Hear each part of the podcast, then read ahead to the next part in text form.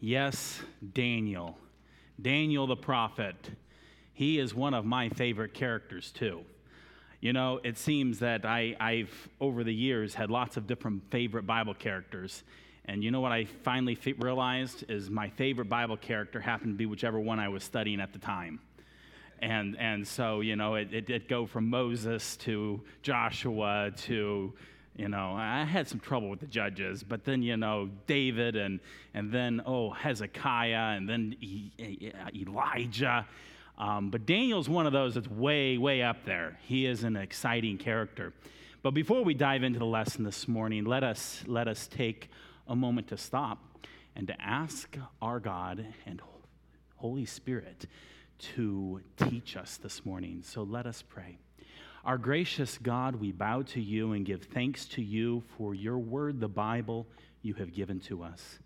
It is so exciting to learn of events in the history of this world, in the history of your working with men. It is so exciting to know that we have an accurate and reliable record, and we are thankful for it. Gracious God, teach us today, open our hearts and minds, and show us the truth of your word and may we also learn from these things written aforetime, these things written in the past, that we might learn and apply truth in our own lives today. May we learn from Daniel and the different individuals that we meet in this time of history. May their lives uh, influence our lives. May we learn from them. And we pray, dear Spirit of God, that you would teach us. And we pray these things in your name. Amen. So take your Bibles and turn with me to the book of Hebrews. And you might be thinking, wait a minute, I thought we were starting in Daniel. We are. But let's start off in Hebrews. Hebrews chapter 11, where we find a reference to Daniel. Now, I hope that as soon as I said Hebrews chapter 11, that most of you knew where we were going for this is a famous chapter that we call the Hall of Faith. These are the men throughout history who are recorded as those who had faith in God. And I'd like you to look with me at Hebrews chapter 11 and verse 32 and 33. Here he has just finished, the writer of Hebrews, under the inspiration of the Holy Spirit, telling us about great men of faith throughout history, specifically of Abel and Enoch and Noah and Abram and Sarah and Isaac and Jacob and Joseph and Moses' parents and Moses and Joshua and Rahab. And then in verse 32, he writes, And what shall I more say? For the time would fail me to tell of Gideon and of Barak and of Samson and of Jephthah, of David also and Samuel, and of the prophets. Now you might be wondering and saying, why I don't see Daniel in there. Oh, you do. He's one of those prophets. He's one of those prophets. And we know for sure he's one of those prophets because as we read into verse 33, we find a reference to him specifically. Who? These. Who? Through faith, subdued kingdoms, wrought righteousness, obtained promises, stopped the mouths of lions. Well, that last one certainly is Daniel, wouldn't you say? Indeed, Daniel is one, well, you can't say that he stopped the mouths of lions, but through faith, the lions' mouths were stopped. And they were hungry lions too. And it says that it was through faith. Well, he, Hebrews chapter 11 in the first verse tells us a definition of what faith is. But in general, faith is simply the believing of God and what God has said, and also in God's faithfulness. So God is faithful and true, and so we believe in Him as a person. That's one part of faith is believing in him. In him. He, God, our creator.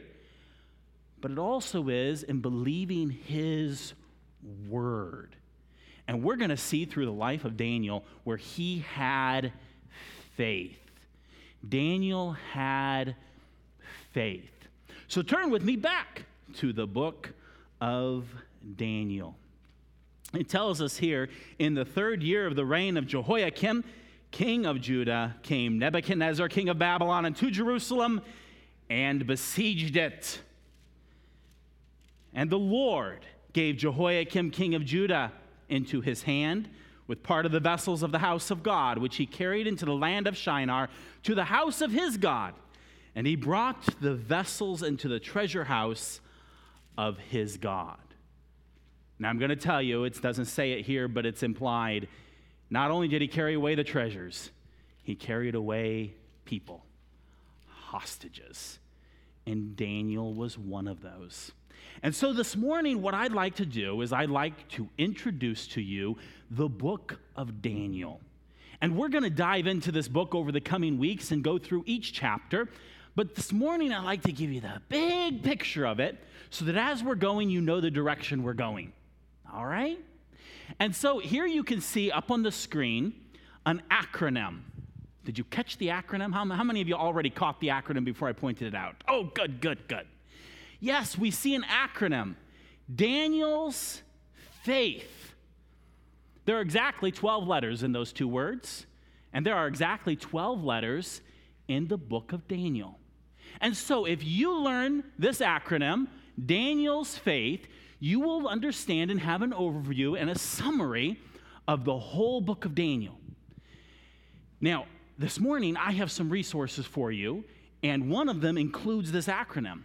And I really want you to take some time over this week and in the coming weeks to memorize this acronym because it will help you to understand how the whole book fits together. Because guess what? Newsflash. As we keep finding in some of these Hebrew books, they're not recorded in chronological order. Jeremiah wasn't. I, all kinds of times we find that, and here we find it again in the book of Daniel. And so, as we're looking through this, we can find some of these details and all of this flowing together. So, I have some resources for you. The first thing that I have for you is a family Bible reading booklet. So, you've seen these before. This is where um, you read a chapter, and then I have a list of questions for you to go through and answer. I've printed enough for every household to have a, co- a, printed copy, and I will pass out also a sign up sheet that if you want most of the members of your family or all of your members of your family have their own copy, we can do that. But um, I'm not going to print one for everybody if you're not going to use it. So if you're going to use it and you're planning to use it, let me know and I will print one as many as needed. But I have enough for each household today here of family Bible readings. Now, I've got something else for you here that I know um, some of you parents will like because I, as a parent, like it. Sometimes when you read questions, you're not quite sure what the teacher, me, am asking. So I have also prepared for the book of Daniel a key. So all the questions that are in the family Bible reading, I've also given you what the answers are. Now, you can find all of the answers in your Bible, or if they're not going to be able to be found in your Bible, I give you reference of how you can find the answers.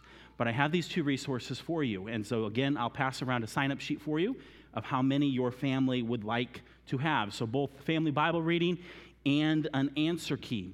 And then also, I have for you um, a book of charts. So, I have another resource where here you can see right on the front cover, you have that acronym. And you'll see as we go through this study a timeline, but then in this timeline, you can see it. Sometimes people say, I can't see it up there on the screen. Well, this one's pretty easy to see on a screen, but it's all together here for you to take home or for you to keep in your Bible and you can just follow along and see what all is going on in that timeline. There's also a chart that shows um, a detail of an outline of what's going on in Daniel chapter 9, where it talks of the 70 weeks of Daniel. And that's a chart that is very helpful to have as a reference. And then also a chart that summarizes um, the two, two of the visions in the book of Daniel, one dealing with the image that Nebuchadnezzar saw, and one dealing with the vision of the different beasts and how they're paralleled. And so this is here for you to kind of visualize that and also an ex- explanation as to what the vision um, meant, or just an outline of that. And then also another vision regarding the ram and goat on the back of it. So, again, this is another resource I have for you. Again, I have enough for each family, each household. Um, today, but if you want more, I'm going to start this down through on both sides, and you can sign up for however many your family needs. And I know some of you may not be able to guess there, but Just let me know how many you would like to have. And while we're talking on resources, our library has lots of resources on the book of Daniel, and I pulled a stack of those off, and I put the, I'm going to put these back on the featured shelf back here. So if you have any other questions and study as you're studying and learning about the book of Daniel, I want to let you know that we have these resources too, and you can check those out from our library. All right? Well, let's look at this book of Daniel. We see here it's talking about in the third year of the reign of Jehoiakim. Well, how does this book fit in with all of the rest of history and with the Old Testament? Well, you know, we've seen our foundational books of the Bible, right? You know all of these, of all the books that if we put them in order, we could get the history of the Old Testament. Well, where does Daniel fit into these 11 books? Can anybody tell me, looking at this, between or with which books? Can anybody tell me? Where's Daniel fit in? Do you know where Daniel fits in? Yes. You're exactly right. That's where Daniel fits in. Daniel fits in almost exactly in that time period of the 70 year exile, right there in between 2 Kings and Ezra. That's where the book of Daniel fits.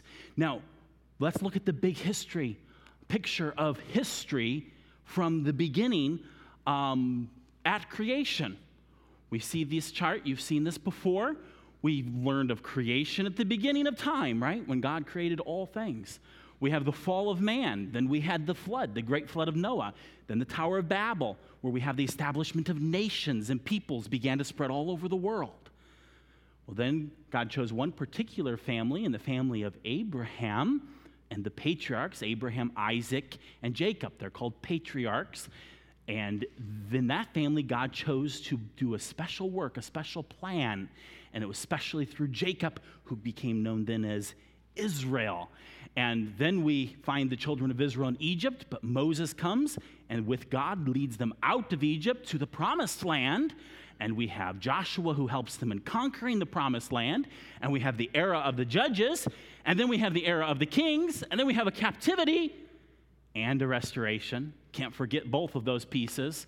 And then we have what we call the Intertestament. That's the time period that exists between the end of the Old Testament and the beginning of the New Testament. That's the Intertestament, between the Testaments. And then we have the birth of Jesus Christ and his life, ministry, death, burial, resurrection, and ascension. And now we find ourselves in the church age. Oh, oh, oh, oh, oh somebody tell me where does Daniel fit in on this timeline? Does he fit in the church age? Are you sure? Okay. Where does he fit in? Give me the name. Where does he fit in? Lincoln? Oh, was that hard? Didn't we just already see that Daniel fit in the 70 year captivity? Yes, he fits in right there in the time of the captivity and the restoration. Now, look here again. It says in Daniel chapter 1, verse 1 In the third year of the reign of King Jehoiakim, king of Judah, came Nebuchadnezzar. Nebuchadnezzar was the king of Babylon, Jehoiakim was the king of Judah. And it was in the third year of Jehoiakim that Nebuchadnezzar came to Jerusalem. But I want to tell you something. Really, the book of Daniel doesn't begin in this third year of Jehoiakim. Why? Because that verse right there, whether you realize it or not, is the fulfillment of a prophecy. Actually, it's the fulfillment of many prophecies. And we're not just talking about prophecies that Jeremiah made within just the last few years. We're talking about prophecies that took place over a thousand years before. Let's look. Let's look we see here some ancient history, don't we? This is like, oh my, a thousand years before the time of the captivity. We see Moses and Joshua and the elders and the judges. Well, the Exodus took place there in 1491 BC. It was begun to be prophesied in the days of Moses that the children of Israel, the nation of Israel, would not obey God, that they would turn from God, that they would disobey God, and they would be captives. They would be carried away out of their land. Well, we saw that fulfilled several times in the time of the judges. As you can see here, the beginning of the judges, there with, well, Moses was the first uh, really official, official judge. But then you see Othniel, whom we often associate as one of the first judges. And we continue through this history of the different judges of Ehud and Deborah and Barak and Shamgar and Gideon and Abimelech. I don't know if we can call him a judge. And then Tola and Jair and Jephthah and Ibzan and Elblan and Abdon and Samson, all of these judges. And we actually saw captivities happen over and over and over in the cycle of the judges. But God continues to show them loving kindness through all this period. And as we continue at the end of the era of the judges with Samuel, who's kind of listed above the judges here, uh, being the last judge, which led into the era of the kings. Remember, the people said, We give us a king like all the other nations well, it wasn't quite time for them to have a king, and it definitely wasn't a king like all the other nations. But nonetheless, God gave them their demand and gave them Saul. But Saul was rejected. And then God gave them David, a man after his own heart. Then Solomon. And after Solomon died, the kingdom was divided.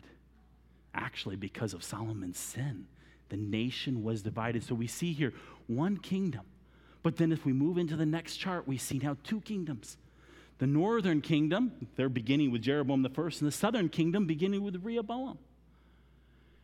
And that prophecy still exists. You turn from me, I will carry you captive out of the promised land. It's happened repeatedly on different levels, most of them rather minor. But history proceeds. These kings come. They rise and fall. We move through all of these kings, and there's a lot of them. And we come to this section, and oh, look, up at the top, the nation of Israel is carried away captive to Assyria. The Assyrians come in and carry the northern 10 tribes captive, and they would have carried Judah captive away, except for the godliness of Hezekiah and other faithful men in that nation to whom God showed mercy. And so Judah remained and continued.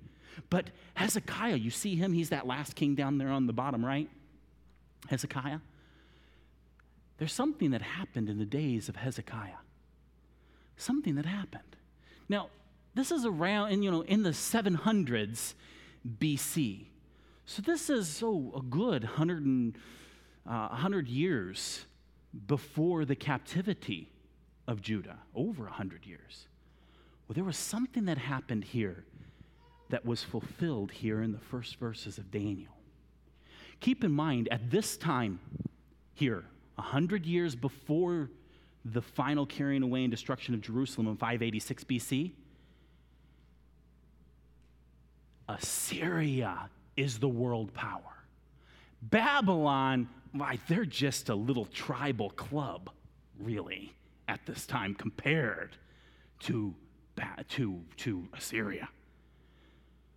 Well, it was during this time when Hezekiah got a little proud.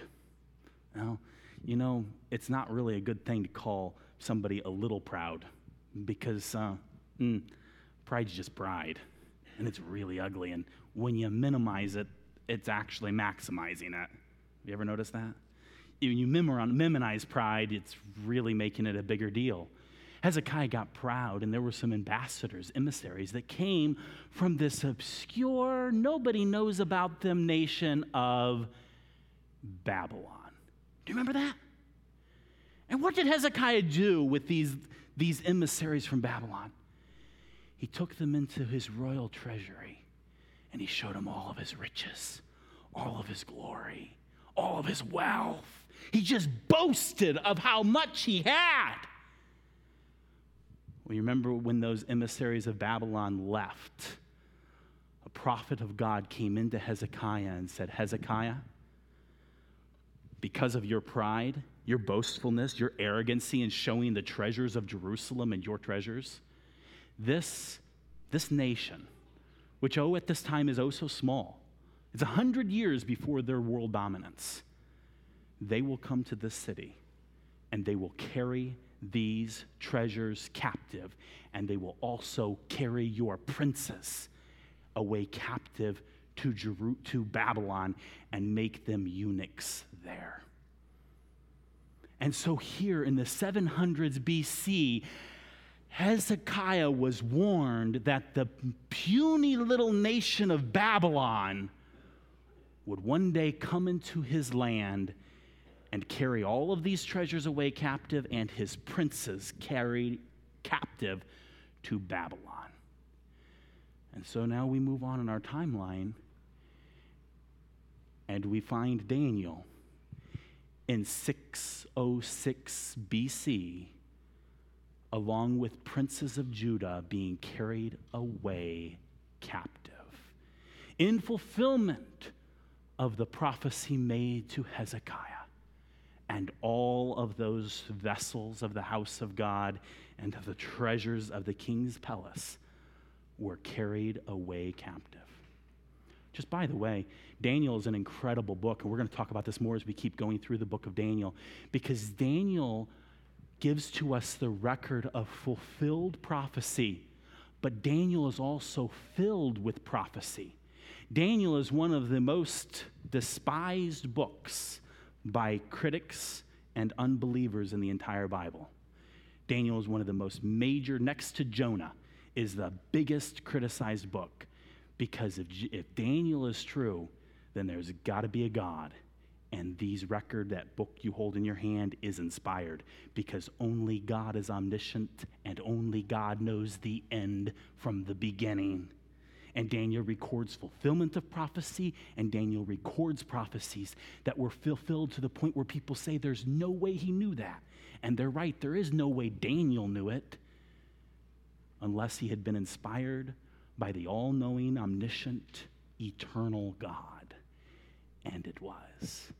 It is. And so here we see a fulfillment of prophecy as Daniel, one of those princes, is carried away captive. Now, we see Daniel, and oftentimes, at least I do, I isolate Daniel in my study of the Bible. But it really fits into a bigger picture. We saw it fit into the 11 foundational books, but how does it fit in with some other things? Here's a timeline. Is that an easy timeline or what? I love that timeline. There it is. Let's put some details on here. We have Judah, final destruction of 586 BC. That's the main key, main date everybody knows and memorizes for the destruction of Jerusalem. But there's a lot of things going on around that. We see that the captivity ends here in 536 BC. Any great fast mathematicians tell me how many years are between those two numbers? Did Elijah, did you know or did you do the math? He knew. So, how many of you did the math and how many of you know? How many years? 70. 70 years. Well, is it 70 years? What's interesting is that if you actually look at a timeline out in the hallway I have with lots of detail, there's actually three different blocks of 70 years. Three different blocks of 70 years, and you can see the details of those. Because here we see Ezekiel, and here we see Daniel. Now, how many years? Some of you said 70, some of you said 50. The people who said 50 did the math, the people who said 70 thought they knew. You see, the captivity started with Daniel in 606 BC. And I know 586, that's six, you thought you could cheat on the numbers. The full 70 years of the captivity was there from 606 to 536. And I don't didn't intend to actually get into all of this detail, but since you all got the 70 and the 50 wrong, I feel like I have to a little bit um, there's, there's the different aspects of 70 years that take place. And the 70 years of captivity go from 606 to 536. But there's also 70 years of desolation. And that was when the city of Jerusalem was desolated, was destroyed, to when the command was issued for the rebuilding of the walls of Jerusalem. And so there's a 70 years, there's, there's like three sets of 70, and they're staggered and it's, a, it's an intriguing piece. And it, here, let me, let, me, let me share. Some of you get all, all, you know, you gloss out at timelines, and that's okay. I understand that. But be, be understand that it's important to know these things, or to at least be aware of them on a little bit, because many people attack the authority and inerrancy of Scripture because they say, see, there's a contradiction, and see, there's a contradiction, and see, there's a contradiction. But when you actually study it closer, you find there's no contradiction at all. In fact, actually, there's a lot of really intriguing detail. And this is one of the illustrations of it. Daniel shows the period of the captivity. This is where his ministry is. And it began in 606 BC. Remember, we've seen this chart before three dates, three major captivities in the days of the Babylonians. This is really an evidence of the long suffering of God. Has God ever dealt with you when you know you're doing something wrong and you know God is dealing with you and you say, No, God, I'm going to keep doing my own thing? That's what the nation of Israel was doing in this day. They were in absolute rebellion against God, and God tried to get their attention in 606 BC when the first deportation took place. And then it wasn't called the first deportation, it was just the deportation.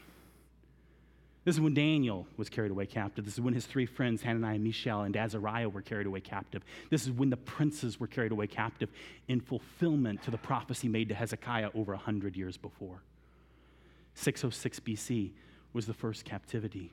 But the nation of Israel wouldn't repent. They wouldn't turn to God. They wouldn't listen to Jeremiah. They wouldn't listen to the other prophets. How often do we not listen to our parents, not listen to wise counsel, and we just keep on doing our own thing?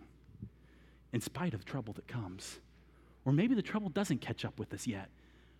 And that's one evidence we hold to ourselves. You might say, see, they got carried away captive, but I'm just happy here. Oh, beware, it will catch up with you. It caught up with the nation of Israel because in 597 there was a second deportation.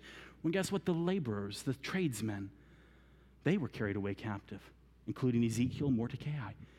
This is when Coniah, king, was carried away captive as well. And then you know the final destruction of Jerusalem came in 586 BC when all but the very, very poorest of the land were carried away captive.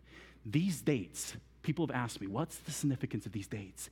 These dates are evidence of the long suffering of God. The long suffering of God in his patience in dealing with people. These people wouldn't listen, and these things were written for our learning. What are the dates in our lives when God is speaking to us and we say, No, God, I got this? Oh, no. Let us take heed from these people in this time of history. Well, where's all these events take place? Well, they take place in Asia. They take place specifically in Asia Minor the kingdom, the empire of Babylon is the purple you see here at its greatest point. But as we begin here, it's at its lesser point as it's growing. This is when it encompassed all of Egypt down in the bottom left and all of Judah. But at the beginning here of Daniel, it didn't quite have all of that.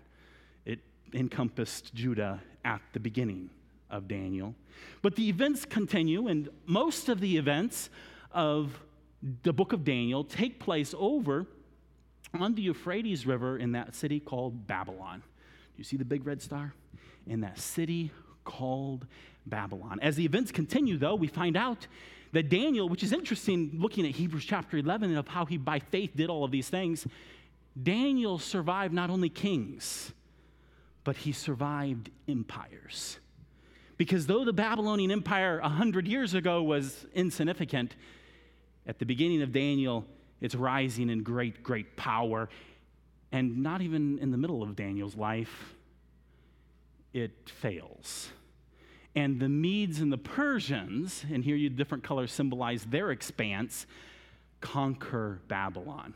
And guess what? Daniel continues as one who is a ruler in that kingdom, in that empire. The book of Daniel is filled with evidence of Daniel's faith in God. Daniel trusted God, trusted God over and over and over, and God rewarded him for it over and over. And so, our acronym, Daniel's Faith, summarizing the book of Daniel. Chapter one is Daniel gaining favor with Nebuchadnezzar.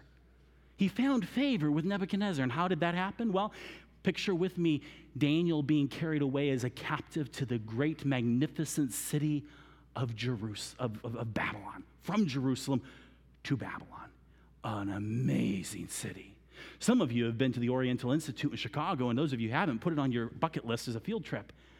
You'll see some of the elements that have come in from even the gates here and the, the sculptures on the side of it. Magnificent architecture, magnificent technology. This great kingdom of Babylon.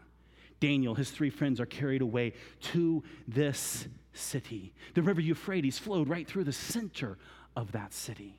It was a fortress. The walls were amazing and magnificent. The walls were so wide that two, it, had a two lane highway on top of the wall. Two chariots could ride side by side on the top of the wall of Babylon. But that wasn't the only wall. A little ways in or into the city, there was another wall where it was almost as magnificent. The city of Babylon was amazing, and this was the city that Daniel and other princes were carried away as captives, hostages to be indoctrinated in the ways of Babylon so that the nation of Babylon could manipulate really the rest of their conquered kingdoms. And Daniel was a part of that big plan as one of those captives. Well, you remember that as time went by, Nebuchadnezzar commanded them to begin their indoctrination. You remember that Daniel did something very special. He purposed in his heart to not defile himself to obey God. And he ended up having to stand alone, and God blessed him. And we're going to look at that, that history in the coming week. And in the end of those three years, though he rejected the king's meat, why it's not recorded for us, whether it was unclean food or food offered to idols or what the details were, I don't know. But here in all of this, he, he refused it. He stood alone. He purposed in his heart, and then he obeyed God. And at the end of those three years, he and his three friends were the top of their class. They were given the highest positions in the government as they had gained favor with Nebuchadnezzar the king. Daniel's faith was real in Daniel chapter 1, as it was his faith that you might say he subdued kingdoms, just as is recorded there in Hebrews, as he gained favor with Nebuchadnezzar. Chapter 2 tells us of him answering a king's dream. Nebuchadnezzar had a dream, and he actually had intended to execute all of the wise men and astrologers and magicians in the entire kingdom because he demanded of them to tell him his dream, and obviously nobody could. Daniel heard of this. He says, Oh, don't, don't, don't kill everybody because they were going to gather him up to kill him too. Give me some time. And God revealed to Daniel Nebuchadnezzar's dream of an image, and not only the dream of that image, but what it meant. And So Daniel came to Nebuchadnezzar and explained to him that he had dreamed of an image where the head was of gold, the chest and the arms were of silver, the belly was of bronze, the legs of iron, and the feet of iron mixed with clay. And that in his vision he saw a great stone, not cut by hands, come and destroy the stone. Well, what did it all mean? Well, he told Nebuchadnezzar, that head of gold, that's you. That's the Babylonian Empire, the golden of the empires. The golden empire. That's you, Nebuchadnezzar, the Babylonian Empire. And those arms are the Medo Persian Empire. Well, here we find prophecy. Daniel's giving prophecy of events that will be yet future. And he doesn't stop there. He keeps on going, for he goes on and describes the Greek Empire as the belly of bronze and the Roman Empire as the legs of iron. And then he talks of that iron mixed with clay, an empire yet future. And then he speaks of a stone. I like to think of it as a diamond stone that decimates all those kingdoms and fills the whole earth. And he says, This is the kingdom of God. This kingdom is the millennial kingdom prophesied at the end of Revelation of the Lord Jesus Christ on this earth. And we see Daniel's faith and God using Daniel to give him the answer to the king's dream. Chapter 3 is Nebuchadnezzar's furnace of fire. Why? Nebuchadnezzar, he hears about his head of gold, and um, he decides he's going to make an image out of all gold, head to toe, Isn't that kind of ignoring the whole point of the, the, the, the, the, the dream? And so that's what he does. But not only does he create this image, he tells everybody, bow down and worship it when you hear the music play. I don't know where Daniel was, but his three friends had faith in God because God said in his word, Thou shalt have no other gods before me, and you're not to bow down thyself to them. And Hananiah, Mishael, and Azariah, who'd been given pagan names, stood alone and would not bow. The king, furious with them, gave them a second chance, and they still would not bow. And so they were cast into Nebuchadnezzar's fiery furnace heated seven times hotter than it was wont to be heated, and they were thrown in there. But guess what? They lived. They quenched the fire, you may say. But it wasn't just the three that he Nebuchadnezzar saw in there, for it says that he saw the fourth as of the likeness of the Son of God. The pre incarnate Lord Jesus Christ came and was with them in that furnace. And when they came out alive, there wasn't so much as uh, hair of their head singed. How many of you ever had a hair singed? Yeah, you don't have to get very close. You just kind of sort of get there and they didn't even have a hair singed. But get this the ropes that tied them and bound them burned off and didn't burn them. God, through faith, delivered Hananiah, Mishael, and Azariah from the fiery furnace, as recorded in Daniel chapter 3. Chapter 4, the interpretation of the dream vision. You would think Nebuchadnezzar would get the point now that there is one who ruleth in the kingdom of men. And this is a theme also of the book of Daniel, is that we think ourselves great. We think ourselves strong. Here, this says the king, he's gone and he has conquered in many of these. This is all during the midst of all the conflict in Judah. These visions are taking place. This isn't after the fall of Jerusalem. Jerusalem's still existing when these things are happening. He has his tree vision. I hope you know about this. We're going to learn about it.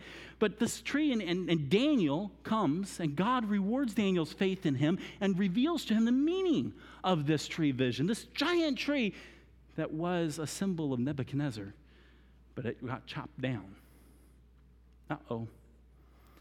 And God said, This would happen to you, Nebuchadnezzar, because you will not humble yourself.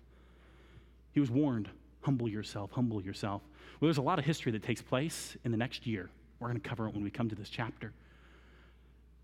But after a year, Nebuchadnezzar comes back and he sees all his riches, all his wealth. He sees his great Babylon, all that he had built. And he says, Is not this the glory of my kingdom? And he thinks of himself as that great tree. And a voice from heaven called upon him, and he was humbled. He was abased before God. And actually, for seven years, he lived like an animal, eating grass and living like an animal. An insanity, which was temporary. At the end of that time, Nebuchadnezzar came back and he declared that the God of Daniel is the God of gods that ruleth in the kingdom of men. Daniel chapter 4, the interpretation of the tree vision. The E, chapter 5, is the events at Belshazzar's feast. Nebuchadnezzar fades off the scenes. Belshazzar becomes king. Remember those vessels here, recorded in chapter 1, verse 1 and 2, carried away captive from Jerusalem? In his drunken feast, he proclaims and declares that those vessels be brought out for their enjoyment, for their celebration, for their party. And they are. And in drunkenness and in debauchery, they celebrate their perversion their evilness, their glory. And in the midst of that feast, a hand appears and writes upon the wall, Mine, mine, tekel upharsin. You've been weighed, you've been measured.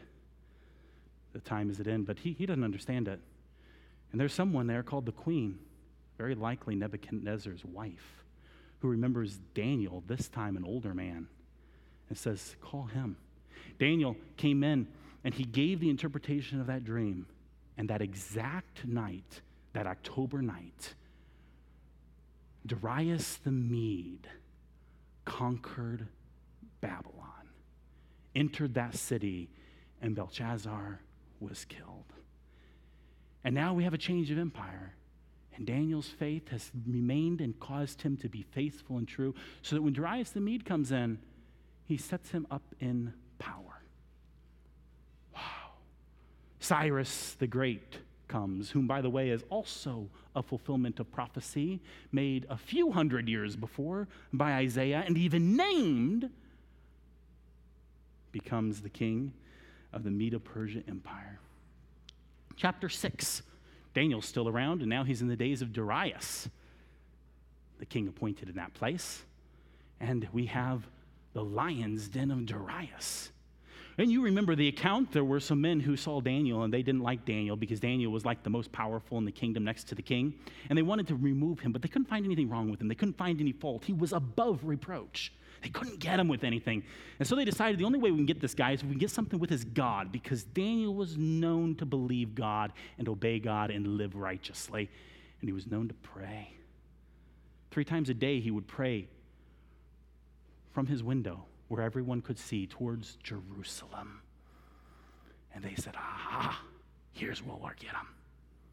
So they go to the king and they say to the king, You see him down there? They, those guys down there on the bottom, they're looking at, they're looking at what's going on here. They, they come to the king and they say, Oh, king, live forever. Make a law, make a rule that nobody can ask anything of any man or God except you for 30 days. They're going to trap Daniel. Now, this king actually liked Daniel, but nonetheless, he signed this law. He made it law. He proclaimed it. And the deal was that if you asked any man or God of anything in the next 30 days, you'd be cast into the den of lions. This was a form of execution. See them bones there? Those are the lions have eaten the previous guys who got executed.